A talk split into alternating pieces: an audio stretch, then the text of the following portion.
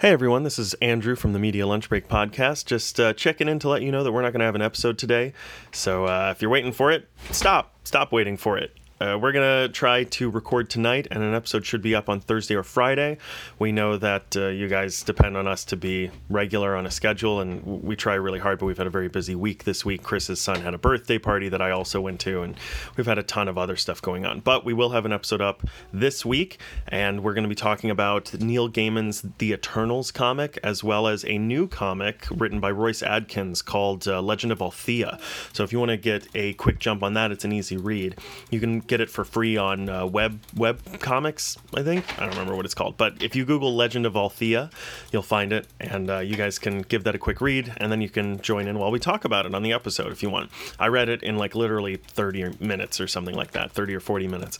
So it's a quick read, and uh, we'll see you then. Bye.